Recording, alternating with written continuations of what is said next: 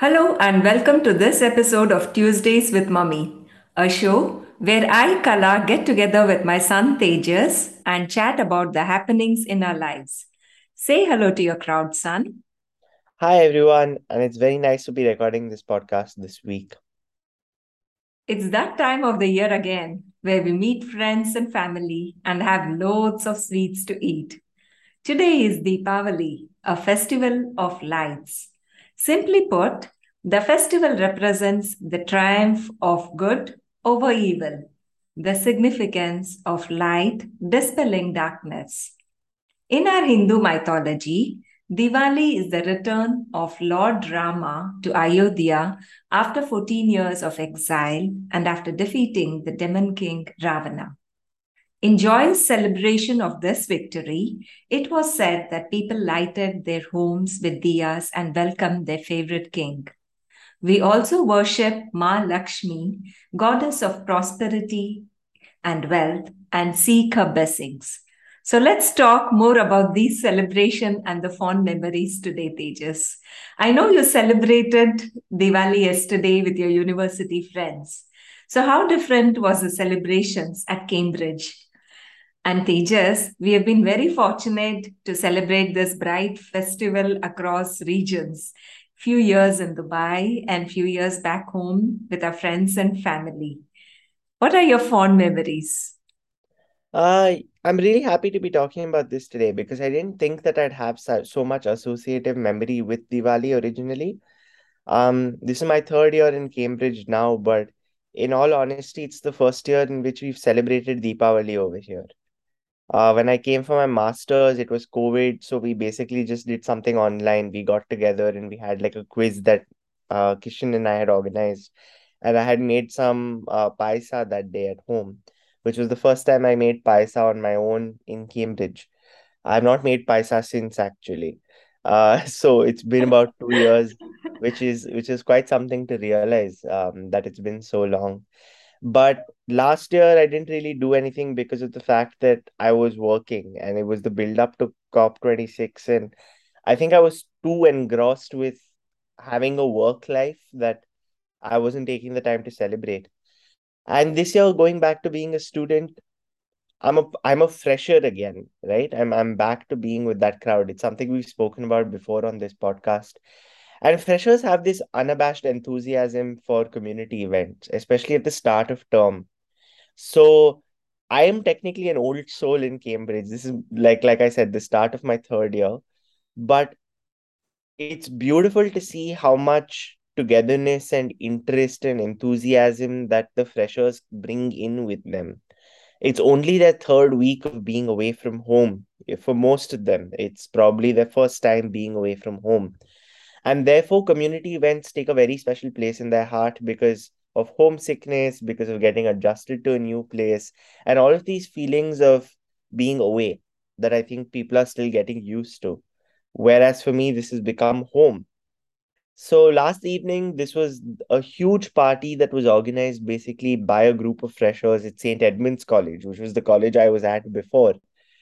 And it was very nice to have an opportunity to go back to that college and see a party organized by my own college friends, people who've come from Gujarat National University to study over here. And look at what they would have done. And they pulled off this beautiful lights arrangement. They had amazing food from Namaste Cambridge, which is a local Indian place, a local Indian catering business. And there was lots of music and lots of fun.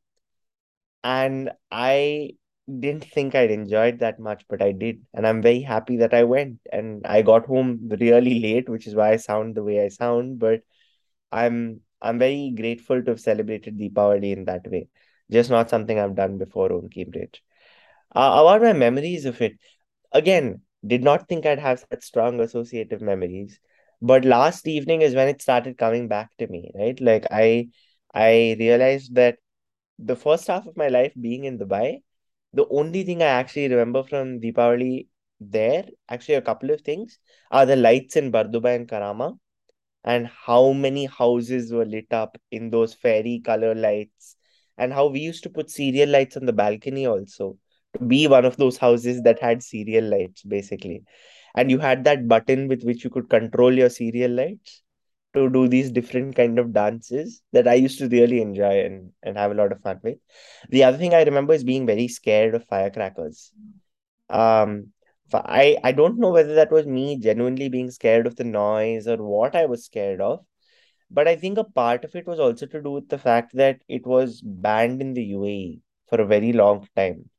Um, officially, even though there was firecrackers being uh, celebrated and sort of burst, it was something that was prohibited in the country. And I think that added to a little bit of the fear factor because at that time I was still small and scared of like police. So that that's the big memory from when I was a child.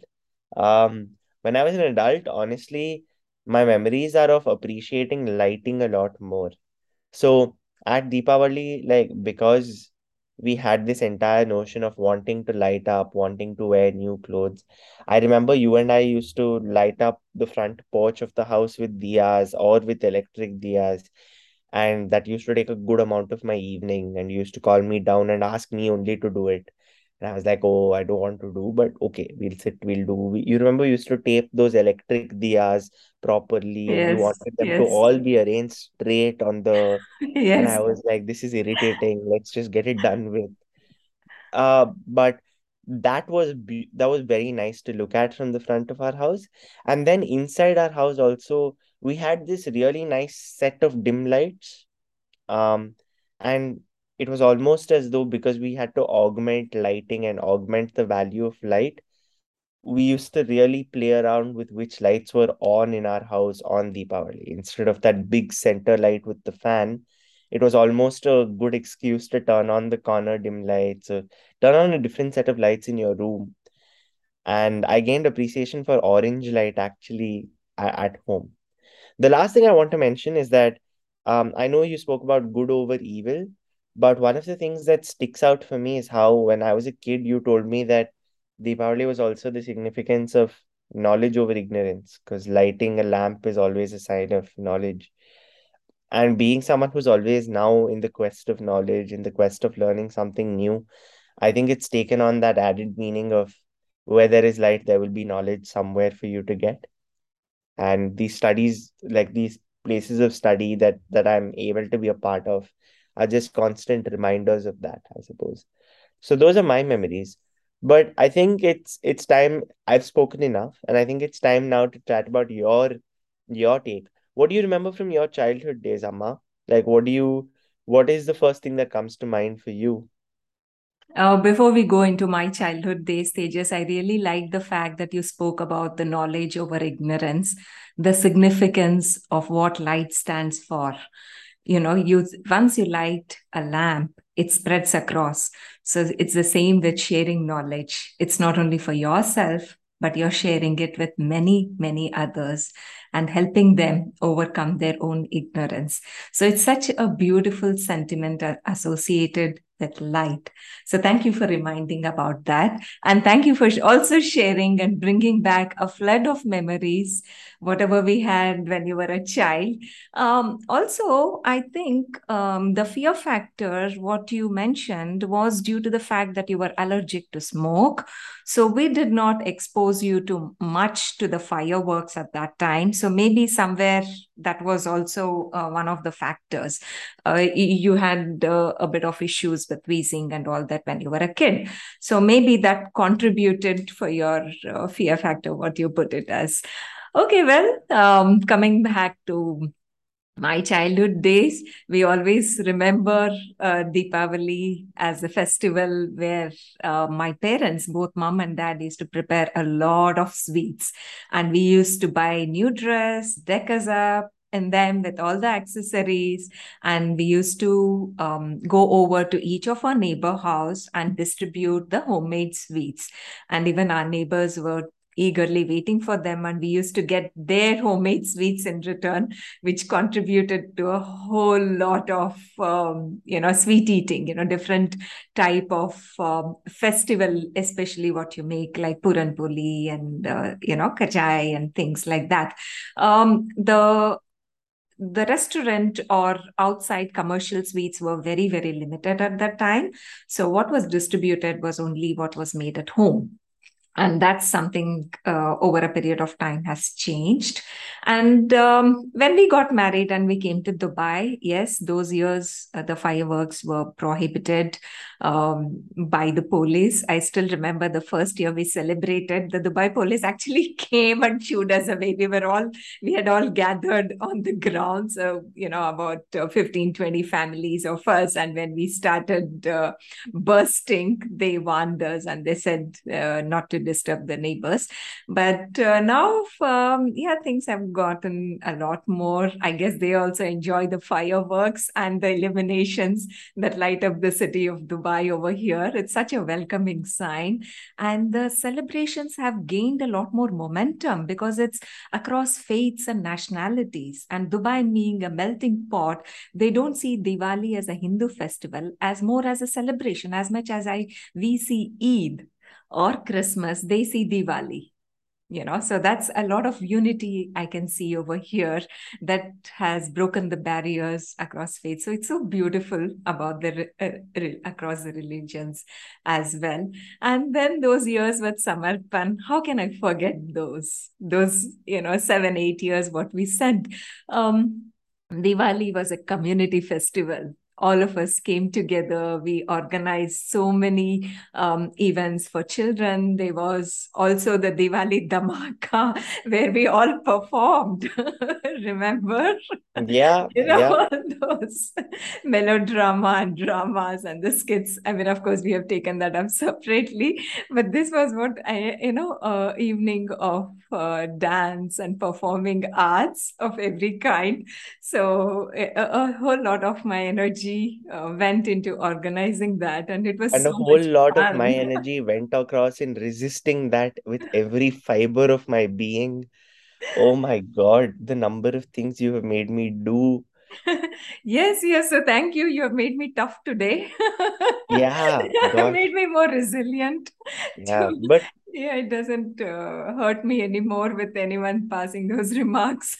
But they are beautiful moments. I mean like it's it was surreal to see that you were organizing the event and also participating in it. Like i'm very i don't know i i'm very judgmental of those people who do organization and then also take part because you're like you're organizing it for yourself to do stuff. Yet you did it for so long and you convinced people to do it and people also willingly did it. I was like where are these adults coming from so many characters. And across ages it was yeah. 8 to 80 no no. Okay see those I, okay those people who are 8 to 12 did not have uh, a choice. agency choice nothing. Parents said do they did. Okay? Adults doing was like one big how you're doing? Why you're doing? So i have lots of questions for them. And then there was this middle category of 12 to 15 three or four of us who were bullied into doing it and if we didn't do it with a smile it was problematic at home so we had to but yeah Yes, yes. So this was what Diwali for us was. yeah. Uh, and and last year it was very different again. After we have joined the community of the in the family of Vipassana meditators, we were at the center. There were few meditators there, and we celebrated uh, the festival together, having a good meal and having more sweets. So, yes, Diwali is such a beautiful festival that brings back a flood of memories, and we enthusiastically look forward to it every single year. Yeah. Yeah, absolutely. I, I think I couldn't agree with you more. And yeah, I, I feel like the festival, as with all festivals, it continuously evolves and changes meaning for you over time. And it's it's almost a very personal expression of joy that takes on a community meaning when you're with other people because everyone's got a story. Um, one of my friends said this to me yesterday, actually. I was telling her about how uh, it's the first time I'm celebrating in three years. And she was like, it's one of those things that pan India. Um, and like you said, it's pan faith also in certain countries that are not India, right? And whether you've celebrated it for a long time, whether you're learning how to celebrate it for the first time, you've got some experience that you bring with you. And that really makes it a moment to cherish for everyone. And that's what festivals are all about. So yeah, I think that's the that's the beauty of of a festival like this. So thank you for proposing this and thank you for allowing us to record it today, which is actually Deepavali. And happy Deepavali, Amba. Yes, happy Deepavali to all our listeners, to you too, Tejas. Thank you. Thank you very much. And thank you for tuning in. If you if you're listening to us, we're really grateful to share these moments with you. This podcast will be out wherever you listen to podcasts, whether that's Spotify, Apple Podcasts, or SoundCloud and YouTube. Subscribe and do listen in next Tuesday for another episode. We'll see you then. Goodbye.